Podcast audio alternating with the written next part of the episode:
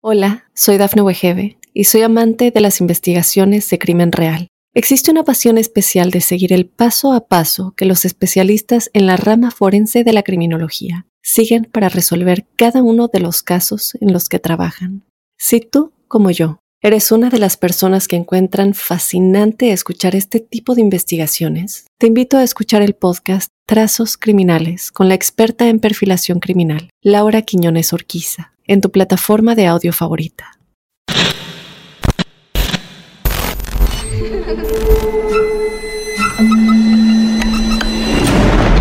Los seres vacíos nos observan. Hasta hoy se registran muchos reportes de actividad paranormal en él. Veo cosas que no puedo explicar. Hay alguien sentado en esa silla. Está aquí. Misterio está fundamentado en el silencio. Pero ya es hora de hablarlo entre todos. Esto es... Hay alguien en la casa. Martes de Misterio. Es divertido asustarse a veces, ¿no?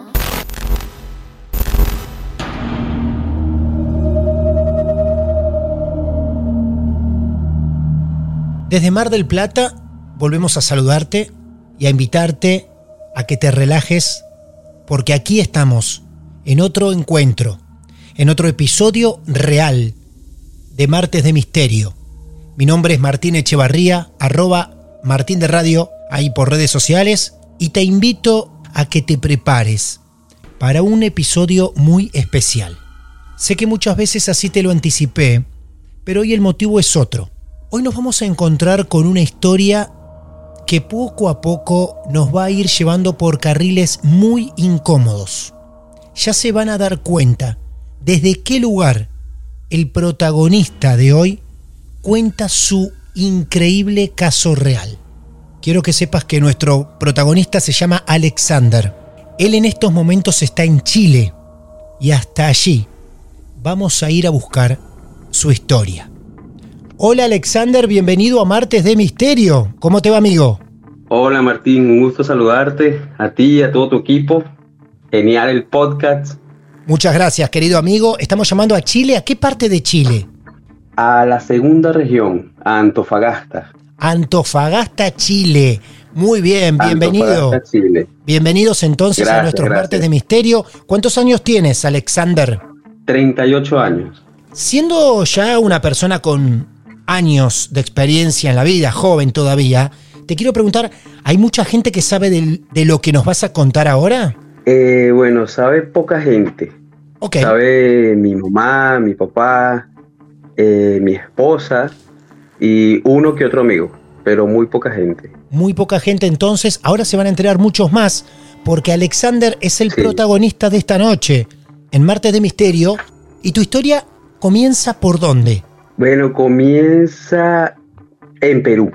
Yo salí de Venezuela, viví en, varios países, en Ecuador, viví en Perú y lo que me ocurrió sucedió en Perú. O sea que vos sos venezolano. Yo soy de Venezuela, sí, de Caracas, de la capital de Venezuela. Entonces tenemos un venezolano en conexión desde Chile pero que nos va a contar una historia que él vivió en Perú. Magnífico esto, ¿eh? En Perú. Latinoamérica hermoso. En Lima. Claro, en Lima. Bien. Bueno, a ver, adelante entonces, amigo. Esto sucedió como a finales del 2017, más o menos entre octubre y noviembre del 2017. En ese momento, este, yo en Perú tenía una pareja peruana no voy a decir el nombre porque es un personaje público, entonces ya me entenderá. Fue un poco en contexto, ahí como llegué a Perú y cómo fueron sucediendo varias cosas. Yo salgo aproximadamente de Venezuela hace como cinco años y viví en Quito, Ecuador, luego no me resultaron algunas cosas por cuestión de trabajo, me fui a Perú. En Perú estaba en un restaurante, o garzón, se conoce también en, Argentina, ¿no? O aquí también en Chile, garzón. Camarero, mesonero, garzón, sí, ahí se entiende. Bien. Eh, vivía en ese momento, vivía con mi primo, eh, con un primo en, una, ¿cómo se llama esto? Una pensión. Claro. No sé cómo le dicen en, Argentina, que una pensión es donde hay varias habitaciones y vive, pueden vivir una persona o varias personas. Perfecto, aquí en ese momento vivía con mi primo. Sí. Eh, mi primo y yo comenzamos a trabajar de garzón y al tiempo fuimos conociendo varias personas de ahí mismo de, la residencia y una de esas personas nos invita a una festividad, a un cumpleaños. El cumpleaños era a las afueras de Lima, en Guaral, eh, como a dos o tres horas de Lima aproximadamente, no, no recuerdo bien.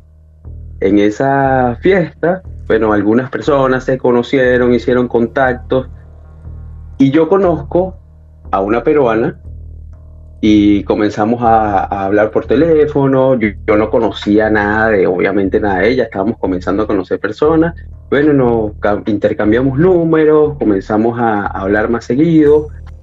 Fue pasando el tiempo, las semanas, el mes, y bueno, comenzamos una relación. Ella me dice que su trabajo es de vidente. Ella se denominaba vidente me explica un poco de lo que trata de su trabajo, de bueno, que ella habla con las personas, no leía cartas y no, no hacía cosas que a veces uno ve en las películas o en alguna serie, no, ella simplemente veía a la persona y le decía un montón de cosas. O sea, se me hacía muy increíble o no, no lo podía creer. En ese momento, esta persona me está hablando de su trabajo y no, pero no creo, será será su gestión, que le hable de una manera a una persona. O sea, no cree, en ese momento yo no creía mucho en casi nada. Tiempo después iban personas al, al apartamento y ella les decía, bueno, tienes un problema con un documento, este, te pasa esto, te duele la cabeza, el ojo izquierdo, la oreja derecha, vamos a hacerte cierto, hacía trabajo como no de liberación, era como sanación. ¿En qué consistía la sanación? Eh, agua, eh, esencias, perfumes, pétalos de rosa, pétalos de colores amarillos, azules, eh, blancos, dependiendo de la condición de la persona, era un baño y una esencia para, esa persona.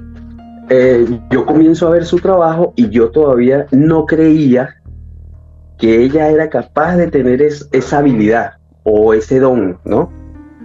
Muchas personas le dicen don.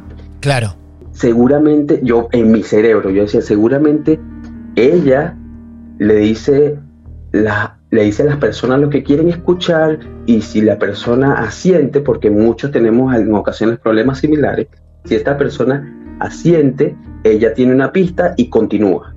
Pero no, pero era imposible que a todos le pasara lo mismo, porque a todas las personas que ella le iba diciendo las cosas, decían, sí, e, exactamente, eso es lo que me pasa, eso es lo que yo tengo. Y mira, ¿cómo supiste que ese hombre, bueno, ella les, da respuesta, quien te está haciendo algo es tu propio papá, quien te hace algo es tu propia hermana, quien te está haciendo algo es el vecino, quien te hizo algo. Y después, al pasar el tiempo, efectivamente las personas decían, es verdad, era mi papá que me estaba haciendo algo, era mi tía, era mi hermana, era el vecino, era y, tenía mucho éxito. Ella trabajaba incluso en la radio en la televisión porque sí tenía ya, ya yo después me di cuenta que obviamente sí tenía un don, un poder, un, no sé, no sé. Pero sí era bastante, bastante buena en lo que hacía. Yo trabajaba con ella, eh, me acuerdo un día que llegó una persona, vivíamos ya ah, nos mudamos a otro apartamento después porque eh, en donde estábamos era muy pequeño. Nos mudamos a otro apartamento. Ese apartamento queda, bueno, las personas de Perú conocerán la municipalidad del Naranjal, en Los Olivos. Seguramente muchos van a conocer ese lugar.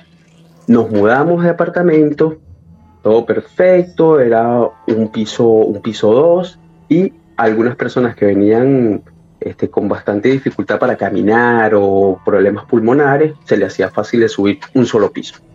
Me acuerdo muy bien que llegó una persona, era un señor ya como de 50, 60 años, estaba con su esposa y sus dos hijas. Iban subiendo cuando yo los recibí, iban su, porque ya yo trabajaba con esta persona, ella me estaba enseñando algunas cosas sencillas y ya las demás cosas que yo no comprendía ya no me involucraba, ya me daba mi tiempo para yo como adaptarme, para enseñarme cosas. Esta persona iba subiendo las escaleras con ayuda de su esposa y sus dos hijas. Un paso, un escalón, iba bastante deteriorado, bastante agotado. De verdad que el señor estaba como para entrar al hospital. Pero habían, habían ido al hospital, le habían ido a distintos médicos y nadie sabía lo que tenía. Era inexplicable. Bueno, en este momento, bueno, le, le dicen a, a la persona, bueno, vamos a hacer lo siguiente, vamos a hacer el baño, vamos a hablar. Pero antes del baño hay algo que no sé si conoce el cuy. ¿El qué? Es como un hámster, ah, pero más grande.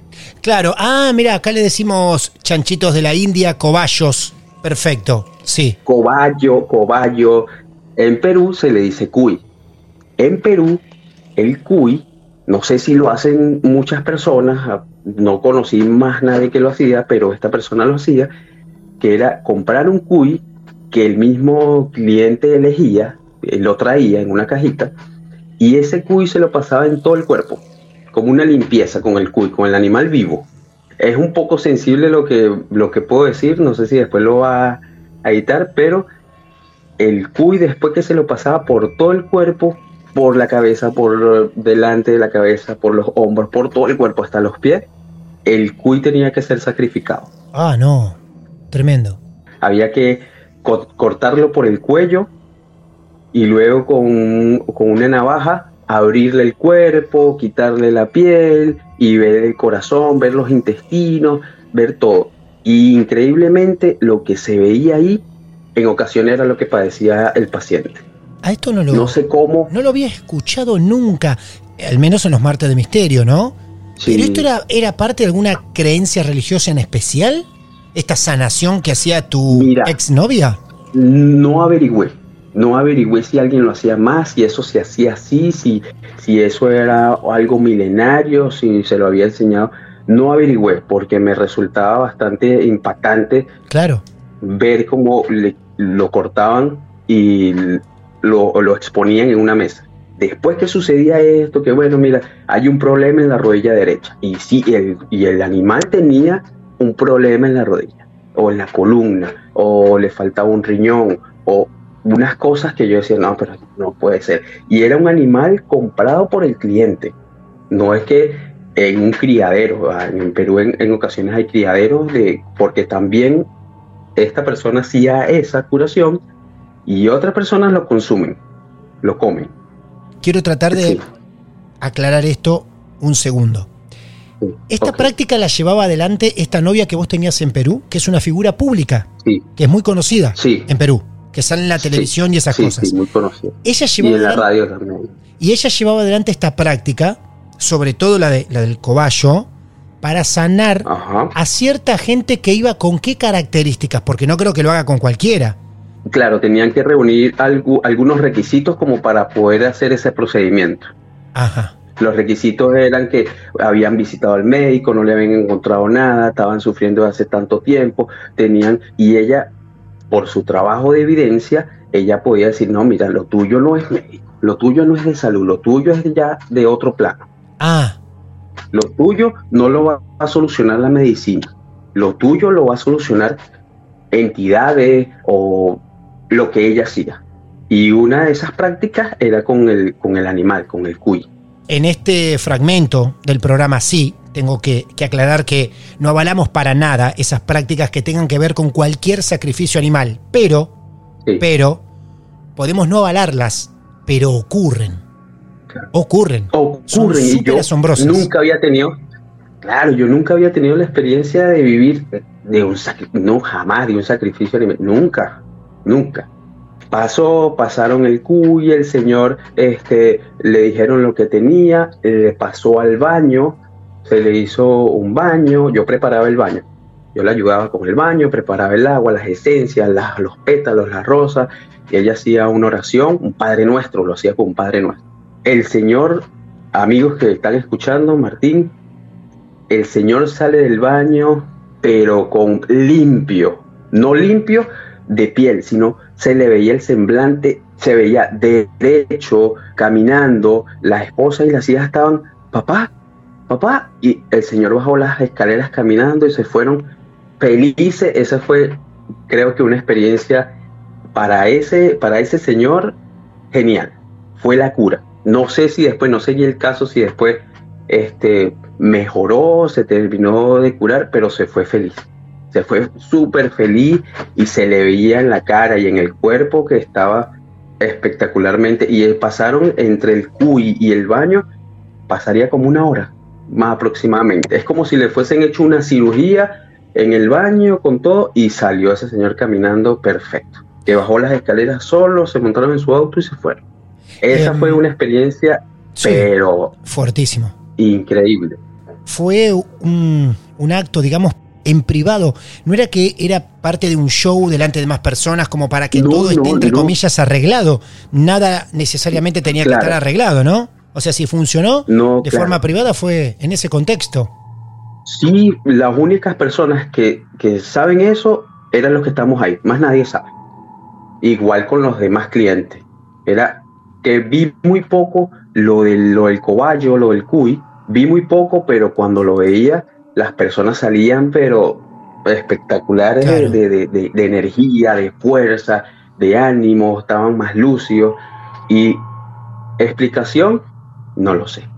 Aparte de eso, ella hacía otros trabajos, se llaman estos trabajos, es una botella de vidrio que tiene un montón de, de cosas dentro, por ejemplo, unas figuras de un matrimonio, si te quieres casar, tiene dinero, si quieres tener dinero, tiene este, algunas piedras preciosas, adornos, tiene muchas cosas. Eso se llama como pago a la tierra, como un pago a la tierra. No, pago a la tierra no es. No recuerdo bien, pero ella también hacía protección, hacían unas protecciones para las personas. Un día, este es otro evento que, que nos sucedió, que fue un poco impactante también estos pagos a la tierra se hacen en las chacras. En ese momento, ella, ella le, habían, le habían dicho que querían una protección, ella fue y buscó todos los ingredientes, todas las cosas. Mira, ya lo tengo listo, vamos a hacer este, este pago a la tierra. Tiene que ser a las 12 de la noche. ¿Por qué? No sé. Pero tiene que ser de noche, en una chacra. Y la chacra a donde fuimos quedaba en Guaral. Así que teníamos que trasladarnos de Lima dos o tres horas hasta Guaral en la noche y meternos por un camino hasta una chacra que esté desolada, un terreno, un terreno, una, como una hacienda. Era una hacienda, fuimos con una persona y la persona que iba a, la cual iba a ser beneficiada de, este, de esta protección tenía que hacer un hueco como de, no sé, un metro, aproximadamente un metro, un metro o un poco menos él está, esta persona está haciendo el hueco, meten el, la protección, hacen unas oraciones, luego colocan eh, vino y otras, otras esencias como, como si fuera tiza, ¿sabes? La tiza de colores. Claro, sí, por supuesto. Entonces es para el amor, para muchas cosas, se termina, comienzan a tapar el hueco, se finaliza con una oración, se da las gracias, se lanzan monedas, si tú quieres pedir algo, también si hay otras personas que quieren participar en esta protección o pago a la tierra, pueden lanzar unas monedas, hacer, pedir algo, pero enterrar algo a las 12 de la noche y pedir algo, no lo sé. Era, yo no tenía miedo porque pensaba que eh, eh, era todo seguro y resulta que la persona que nos llevó esa chacra no era dueño de esa chacra Ah. de ese terreno, de ese, de ese lugar donde, donde se, se, hizo ese trabajo. Y esta persona, mi expareja, ve que viene un vehículo y el chofer también ve que viene un vehículo. Ay, mira, viene el vehículo. Eh, creo que eran los dueños o los que cuidaban ese, ese lugar allí. El auto se acerca, se acerca, nos monta, ella nos dice, montese todos en el auto y quítense los zapatos. Nos montamos todos, nos quitamos los zapatos y había un camino, había un solo camino y de, de, los lados del camino no había manera de meter el auto donde íbamos nosotros, no, no, nos teníamos que quedar ahí. Estaba oscuro, pero el, auto que venía, venía de frente con las luces encendidas y obviamente se, a, no sé, a 100 metros se ve, se ve, se ve un auto o otra cosa que no sea un árbol. Resulta que dieron la vuelta y se fueron. Es como si no nos fuesen vistos es como si estuviésemos invisibles. Ella dijo, nos dijo a todos, quítense los zapatos y ella se agachó y comenzó a hablar. No, yo no entendía nada de lo que decía. Comenzó a hablar, hablar, hablar, hablar, hablar. Las personas duraron como cinco minutos y dieron la vuelta y se regresaron. Nos podían haber, no sé, hecho algún daño. Sí, sí, sí, Pero no pasó ahí.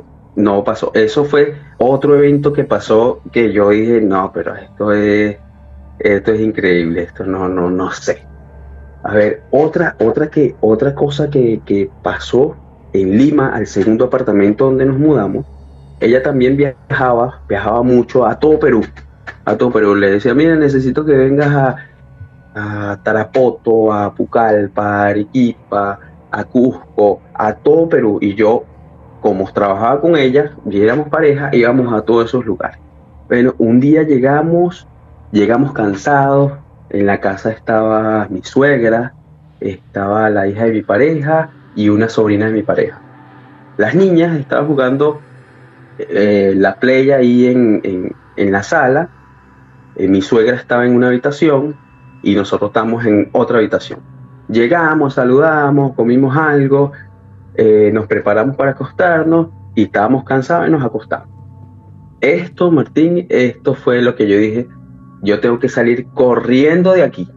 No tengo idea hasta dónde podemos llegar si vos ahora estás aclarando que tenías ganas de salir corriendo, porque ya lo que nos contaste, lo que hicieron con ese animal al sacrificarlo, al abrirlo, al mirar sus órganos, después lo que pasa en ese campo, donde terminan ustedes siendo casi invisibles a los ojos de los cuidadores, de la seguridad de esa quinta. Sí. Si hay algo por lo cual todavía no saliste corriendo y lo que venga a continuación, en lo que venga a continuación va a suceder, ni quiero pensar lo que vas a contar.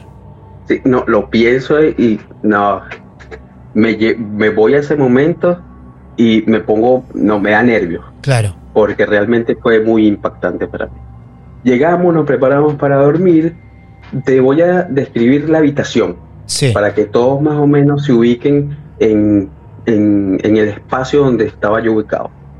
Está la habitación, tú entrabas, tú entrabas a la habitación y a mano derecha está un baño. A mano izquierda hay un closet. Y luego viene el resto de la habitación. No era muy grande, pero sí lo suficiente como para, para tener una cama grande y una mesa de noche de cada lado. Cómoda, una habitación cómoda.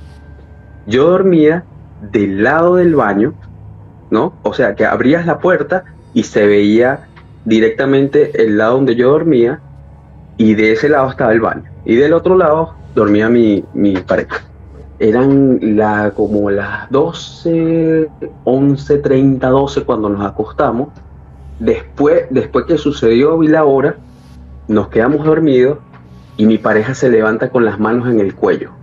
Y eh, eh, tenía este sonido como si te estuviesen ahogando y ella estaba sentada a mi lado y me tocó. Y yo me despierto, no, no entendía lo que pasaba porque uno dormido después de un viaje cansado, no sabía lo que pasaba. Con la mano derecha se tomaba el cuello y con la izquierda señalaba hacia los pies de la cama. La, la, la puerta de la habitación, del otro lado hay un pasillo. Ese pasillo normalmente siempre tenía la luz encendida Así que lo que esté entre la puerta y los pies de la cama se ve. Por muy mínimo que, sea, se ve porque el reflejo de la luz pasa por debajo de la puerta. Y nosotros siempre teníamos esa puerta con seguro. Siempre, siempre con seguro cosas de ella. Siempre con seguro. Entonces ella señala los pies de la cama y yo, ¿qué te pasa? ¿Qué tienes? ¿Quieres agua? Y sigue señalando, ¡ah! ahí, cuando hice ahí yo veo y así tenía la, visión borrosa porque me acaba de despertar y con todo esto no entendía lo que pasaba y veo, me acerco un poco, veo una silueta. Qué raro, ¿qué, es eso? Lo que vi era como un moño, la silueta de una cabeza, el cuello muy delgado, los hombros y los brazos, pero estaba como solamente de del pecho, no sé, del esternón hacia arriba. Hacia arriba, claro. Pero no era translúcido, era negro porque se veía la silueta negra, negra, negra, lo más negro que, he visto jamás. Hay algo ahí. Cuando digo hay algo ahí, veo que un dedo o, algo puntiagudo me va a tocar la punta del pie. Cuando, cuando veo eso reacciono, salto, salto muy duro hacia atrás, pego la espalda del espaldar de la cama y digo, hay algo ahí, grito duro, hay algo ahí. Martín el colchón comienza a moverse, pero de una manera duro, del lado la, la derecha izquierda, se movía, se movía el colchón y la cama era de madera. Así que en ocasiones algunos movimientos que uno hace estando en una silla de madera o en un sofá de madera, en una cama de madera, suena. Sí. No había sonido alguno de la madera. Nada, no se escucha, solamente el colchón moviéndose. Es como si el colchón estuviese en el aire con nosotros dos arriba. Claro, eso no había sonido de la madera, del armazón de la cama, nada, no había ningún tipo de sonido. Me acuerdo, claro, porque esto, y yo le digo, está temblando. Ella me agarra y me dice, no está temblando, no te bajes. No está, eso duró, no sé, como un minuto. Un minuto es eterno. En ese momento que está temblando el colchón, que está temblando muy, muy, muy, muy duro el colchón, yo llamo a mi suegra digo, Carmen, pero con se me desgarraba la garganta, Carmen, Lindali, durísimo, lo más, lo más fuerte que podía. Apenas se detiene el colchón, yo salto a la puerta, abro la puerta y se escuchó un... Eso se escuchó cuando abrí la puerta. Paso a la, a la habitación de al lado, le abro la puerta a mi suegra y ella sale despavorida de la habitación también mira, no, no vas a creer lo que me acaba de pasar, Carmen. Sí, yo también sentí algo. Eh, sentí que me estaban presionando la cabeza contra la almohada. En la otra habitación que está, donde estaba mi suegra, ya estaba sintiendo que le estaban presionando la cabeza contra la almohada. Claro. Y las niñas que estaban jugando Play no escucharon nada. No, ya no escucharon nada y tenían el volumen del televisor bajo porque ya era tarde, jugaban hasta tarde en ese momento. ¿Qué explicación te da tu tu pareja de ese momento, cuando ocurre eso, te dice qué era esa sombra, por qué la estaba atacando a ella, por qué a ustedes, por qué a tu suegra, porque me imagino que le habrás hecho un montón de preguntas. Sí, no, yo le pregunté, mira, pero ¿qué es eso? ¿Y por qué? Sí, porque ella también había hecho una protección para nosotros como pareja, porque según ella, por ser personaje público, había mucha envidia. Claro. Y yo le decía, ah, o sea que la protección no funcionó porque si, se, si llegaron hasta nuestra hasta nuestra casa e intentaron tocarme, intentaron hacernos algo, entonces la protección no, no funcionó. Y, ella molesta, me dice, claro que sí funciona, pero esta, estos poderes o estas entidades o la gente que hace eso, en ocasiones son varias personas que hacen un trabajo. No sé si será verdad, pero ella dice que ah, son varias personas que hacen un trabajo, se unen para tener más energía, para que el trabajo sea más fuerte. Y yo dije, no, no, entonces así yo no tengo, yo no, ya desde ese momento yo no me sentía seguro para nada. A pesar del Q y a pesar de lo que pasó en la chakra, yo no me sentía ya seguro en ese momento. Y comienzo a pensar, no, yo, yo tengo que salir de aquí, yo me tengo que ir, yo me tengo que ir, yo no puedo ah. seguir. Y le hablé a ella, y le hablé a ella, le decía, mira, yo de verdad no, no, puedo, no puedo seguir porque esto ya me supera. Ya yo no, de verdad que yo creo que hasta aquí, porque después de ese evento el cerebro te cambia. Todo.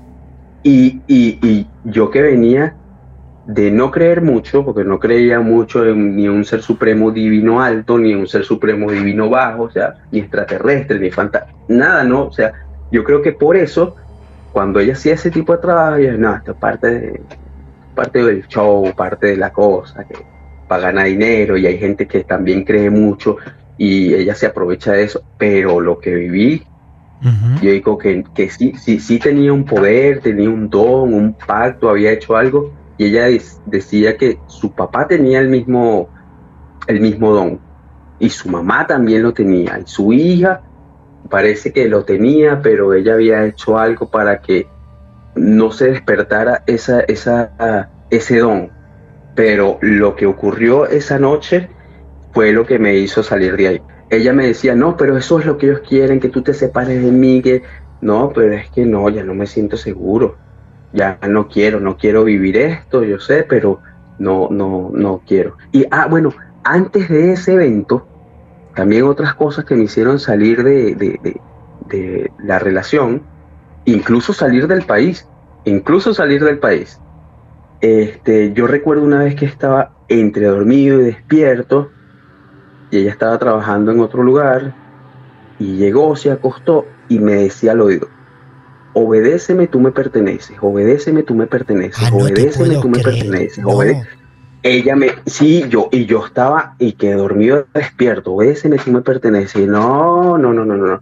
Después de ese obedéceme, tú me perteneces, a la semana fue que ocurrió el otro evento.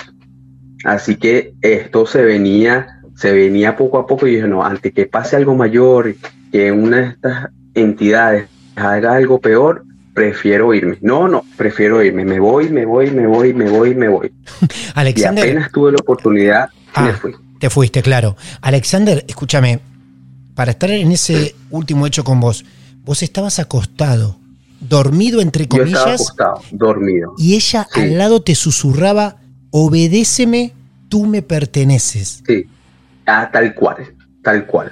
¿Vos sentías que ella no era un rezo o una frase que ella decía mirando el techo de la habitación o hacia el cielo, supongamos? Te lo decía vos, hacia vos en el oído, cerca. No, en el oído, porque yo estaba entre dormido y despierta, ella se acostó muy suave este, eh, y, y se acercó a mi oído porque sentía la respiración y las palabras. Claro. Obedéceme, tú me perteneces, obedéceme, tú me perteneces, obedéceme, tú me perteneces. Y en una ocasión ella me había dicho, bueno, si quieres estar conmigo, tienes que olvidarte de tu mamá, de tu papá, de tu hija. Yo tengo una hija en Venezuela, de tu mamá, de tu papá, de tu hija, de toda tu familia. Yo, pero, pero, ¿cómo voy a hacer eso? Así que ya, ya venían, después que teníamos un tiempo, ya venían sucediendo cosas muy raras, ella conmigo. Y yo, no, pero es que no, no, no, pues no, ya yo, ya todo se iba distorsionando hasta que comenzaron a ocurrir estas cosas Tremendo. y ocurrió lo que me, de- lo, la- lo- lo que me decidió salir de ahí, lo que me hizo de- decidir salir de allí. Una vez que vos decidís salir de esa relación, en los días próximos o semanas, ¿ella intentó una vuelta con vos? Sí, Sí. sí. Bien. E- Ella, ella me decía, no, pero es que tienes que entender que esto es, es la maldad, que no quieren que estés conmigo porque no me quieren ver feliz. Pero es que ya va. Yo le decía a ella, pero si tú ayudas a las personas, si tú sanas a las personas, si tú puedes solucionar eh, los problemas de las personas, porque ella hacía llamadas internacionales y le decía a las personas todo lo que les pasaba. Y yo estaba ahí presente mientras ella hablaba con las otras personas. Puede decir Estados Unidos, Canadá, Claro, claro, eh, claro. Colombia, Venezuela, Bolivia, a cualquier lugar que ella llamara sin nada, sin cartas, sin fumar un cigarrillo, no, solamente con verte te decía un montón de cosas. Alexander, también te quiero preguntar esto, porque quedaste Sí. muy sorprendido con lo del animalito, con el Sí. último hecho donde te sacudieron el colchón durante bastante tiempo y ves esa sombra, también impresionado con el obedéceme, tú me perteneces. Te pregunto, Sí. cuando vos decidís alejarte de ella, sabiendo que ella no quiere alejarse de vos, en algún momento, a la noche, durante el día, tu cabeza, en tu cabeza, estaba esa sensación, ese temor de que ella pueda llegar a accionar algo en contra tuyo o a favor de la relación de los dos? Como para que vos vuelvas. Eh, lo intentó mediante amistades mías, porque ya después con el tiempo yo me hice amigo de, muchos peruanos, que es genial. Lo intentó con un amigo peruano que, que- me ayudó bastante en mis momentos de, de que no tenía trabajo, él me dio trabajo, Claro. y ella lo utilizó a él para hacerme regresar con ella. Ah. Y no funcionó. Él después me dijo, mira, yo te voy a decir la verdad, primo, es que me ofrecieron mucho dinero para que tú te regresaras. Qué barbaridad, qué cosa de Ah, película, ah. qué increíble. Sí, Creemos que sí, estas cosas sí, pasan solamente en las películas, eh, est- est- estos sacrificios. ¿Sabés qué es lo más llamativo de todo esto que nos acabas de contar, Alexander? Que está la historia contada no desde el profesional, entre comillas, desde el medium, desde, desde la tarotista, desde la bruja, o como ella se consideraba como medium, bruja, Como vidente. vidente. Bien, Ella se, se denomina vidente. Bien. Muchos le decían bruja. claro. Bueno, esta historia Sí. no está contada desde el vidente, está contada desde alguien de adentro, desde alguien que convivía con la vidente y que iba viendo todas estas cosas. Es la primera vez que nos pasa esto en Marte de Misterio, donde la pareja de alguien nos cuenta lo que esa persona iba haciendo y qué cosas le parecían importantes, buenas, positivas y qué cosas le parecían atroces. Y hasta cómo terminaste huyendo de esta persona. Impresionante la historia. Sí, no, no. Eh, de verdad que me enamoré de una bruja. Me enamoré de una bruja. totalmente, totalmente. Pero te digo, dejando de lado el sacrificio al animal, que lo seguimos repudiando fuerte en Marte de Misterio, lo de obedéceme, tú me perteneces, es un titulazo para esta historia, pero esta locura de que al oído, a la noche te despertás y te estaba hablando eso al oído, wow, qué locura. Sí, mi pareja, no sé si lo hizo en algún otro momento. Claro. Pero en ese momento, yo, yo, nos estábamos, estábamos molestos por algo, yo no quería hablar y se acostó y fue la primera vez que escuché eso. Impresionante. Y eso encendió, encendió todas las alarmas, todas las alarmas. Porque esta persona, por ser personaje público y por el éxito que tenía en lo que hacía, conocía generales, delincuentes, conocía a todo, a, todo el mundo y mucha gente de poder. Y, a mucha gente, a mucha gente. Incluso yo estuve en muchas casas de mucha de esa gente. Y ella me presentaba como su pareja, yo la ayudaba. Y increíble el alcance que tiene esta mujer increíble el alcance que tiene. Ya imagino. Y me acuerdo una ah. última cosa, de, de, una última cosa que, que sucedió días antes de, de, yo alejarme de ella. Ella me dice, mira, yo sé que tú me vas a dejar, yo sé que me vas a dejar y te vas a ir a otro país. Vas a conocer a una mujer y vas a tener un hijo. Y yo, no, ¿qué te pasa? ¿Cómo yo te voy a dejar? Claro, yo le decía que no le iba a dejar para tener la oportunidad de poder irme, porque ella no me dejó ir por mi voluntad propia. Yo conseguí la oportunidad y huí, y huí, y huí de ella. Qué ella tenía, en ese momento que yo huí, te voy a contar un poco cómo pasó. En ese momento que yo, que yo logré salir, porque ella tenía chofer y yo me trasladaba siempre con el chofer. Luis Cruz, que si lo escucha le mando un saludo, que es un gran amigo mío, que después que yo la dejé, ya él se quedó sin trabajo. Disculpa, Luis, pero, wow. pero tuve que hacer. Él, se quedó sin trabajo después que, después que yo fui porque él y yo nos hicimos muy buenos amigos. Bueno, yo no salía a ningún lado si no era con Luis. Yo no iba a comprar algo al mercado, a la bodega, si no era con Luis. Él era mi escolta y el chofer de ella. Y, y, y es impresionante realmente cómo a veces tú dices, no, chico, yo no me voy a aguantar nada de nadie. Yo le dijo, estás loca, yo me voy. No, pero cuando una persona está en esa situación, salir es difícil, salir es complicado. Y más con el poder y el alcance que tiene esta mujer, yo tenía que, pero dar los pasos con pinza. A ver, ¿es seguro dar este paso o me regreso? No, sí, es seguro dar este paso. Tenía que ir con mucha precaución, porque yo no sabía porque yo no sabía, ella como videntes, obviamente iba a saber el día que me iba a ir, por dónde me iba a ir, hasta dónde me iba a ir, cómo me iba a ir, con quién me iba a ir, no lo sé. Claro. Pero, pero yo tenía eso en la mente, no, ella, ella seguramente va a saber el día que me voy a ir. Y yo tenía, fíjate cómo funciona, cómo funcionaba ya mi mente en ese momento. Yo, yo me voy a ir por, por decir el 10 de diciembre, pero en mi mente me iba a ir el 1 de diciembre. O sea, yo no sé si ella podía leer la mente. claro. O era ahí. No, ya yo estaba paranoico. Ya yo eh, en, un momento dormía con un ojo abierto y el otro cerrado y no sabía qué hacer. Y si se iba, estaba pendiente que buscar. No sé, porque ella no quería que la dejara. No quería. El día que me fui, ella tenía una entrevista muy importante que no podía aplazar por nada del mundo. Y yo le decía, no, yo no te quiero acompañar, yo no quiero ir. Ve tú. No, es que yo sé que tú te vas a ir. No, no me voy a ir. Tranquila, ve, ve. Obviamente, ese mismo día yo me iba a. Y ella me dijo, yo sé que tú te vas a ir hoy. Yo sé que te vas a ir hoy. Llegó mi suegra para como para custodiarme para que no me fuera. Cuando se fue esta persona, yo le dije, mira, Carmen, lo siento, pero tu hija, este, aparte que necesita ayuda psicológica, porque ya era muy intensa la relación, este, yo no quiero seguir. Y ella no me puede obligar a estar con ella, no entiende que no quiero estar con ella, así que yo me tengo que ir. Y ella me dijo, hijo, agarre sus maletas, meta su ropa. Menos mal. Y se va. Menos Que Dios lo bendiga. Menos mal. Sí, porque ella, ella podía llamarla Claro. y decirle, mira, se está yendo Alexander, y Claro. ella iba a mandar a otra persona. No, iba a ser un desastre. Que yo temía por mi vida, ya un momento yo temía por mi vida. Ya yo estaba paranoico, yo decía, no, me tengo que ir, no, me tengo que ir, me tengo que ir. Apenas pude salir del apartamento, al siguiente día era ya tarde. Al siguiente día agarré un autobús, me fui al terminal y del terminal para Chile, al siguiente día, de una vez. Y yo ya estando en el terminal, a punto de montarme en, en el autobús, o ya incluso sobre el autobús, yo veía por la ventana escondiéndome, pensando que ella podía aparecerse justamente en ese lugar con más personas. Y me podía acusar de cualquier cosa Claro. de cualquier cosa. Entonces yo decía, no, tengo que salir, tengo que salir, tengo que salir, tengo que salir, tengo que salir, tengo que salir.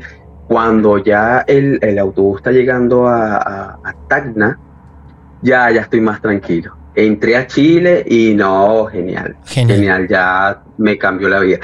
Incluso estuve dos años sin, sin dormir con la luz apagada. Después de lo que me ocurrió en la habitación con ella.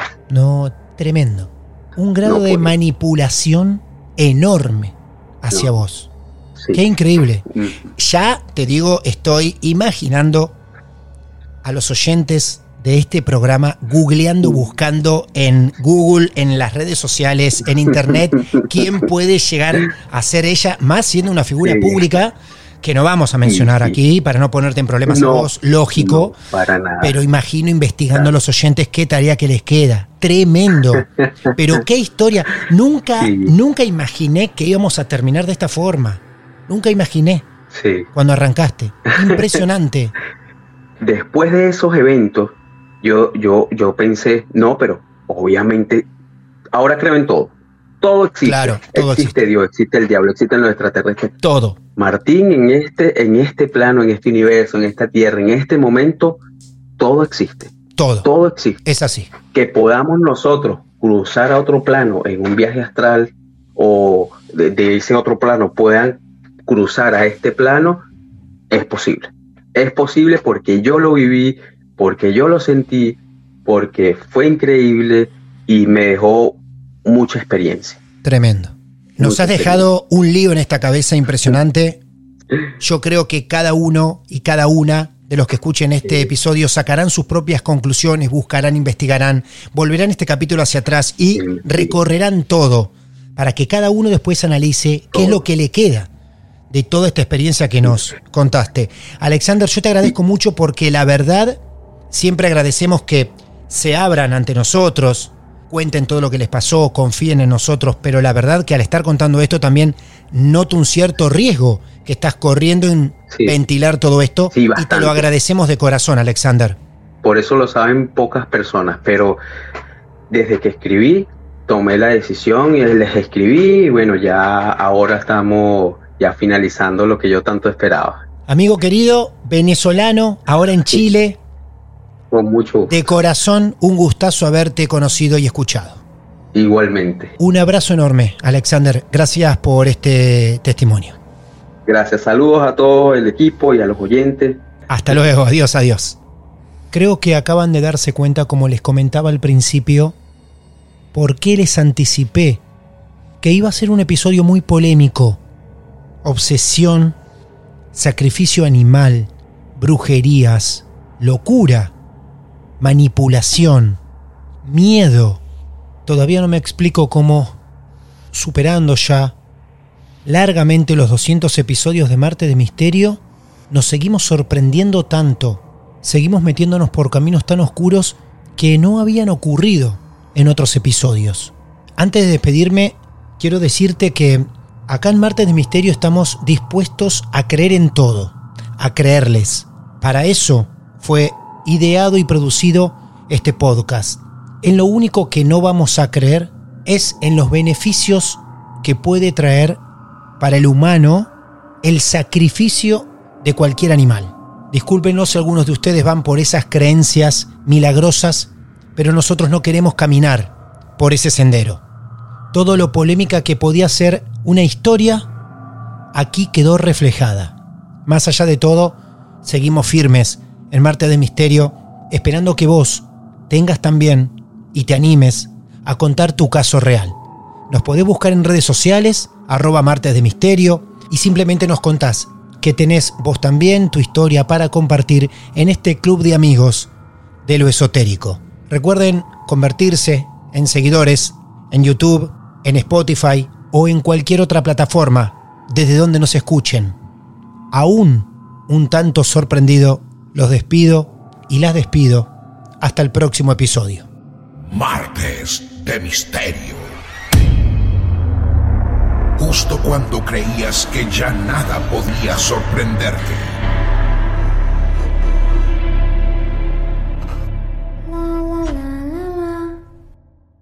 Hola, soy Dafne Wegebe y soy amante de las investigaciones de crimen real. Existe una pasión especial de seguir el paso a paso que los especialistas en la rama forense de la criminología siguen para resolver cada uno de los casos en los que trabajan.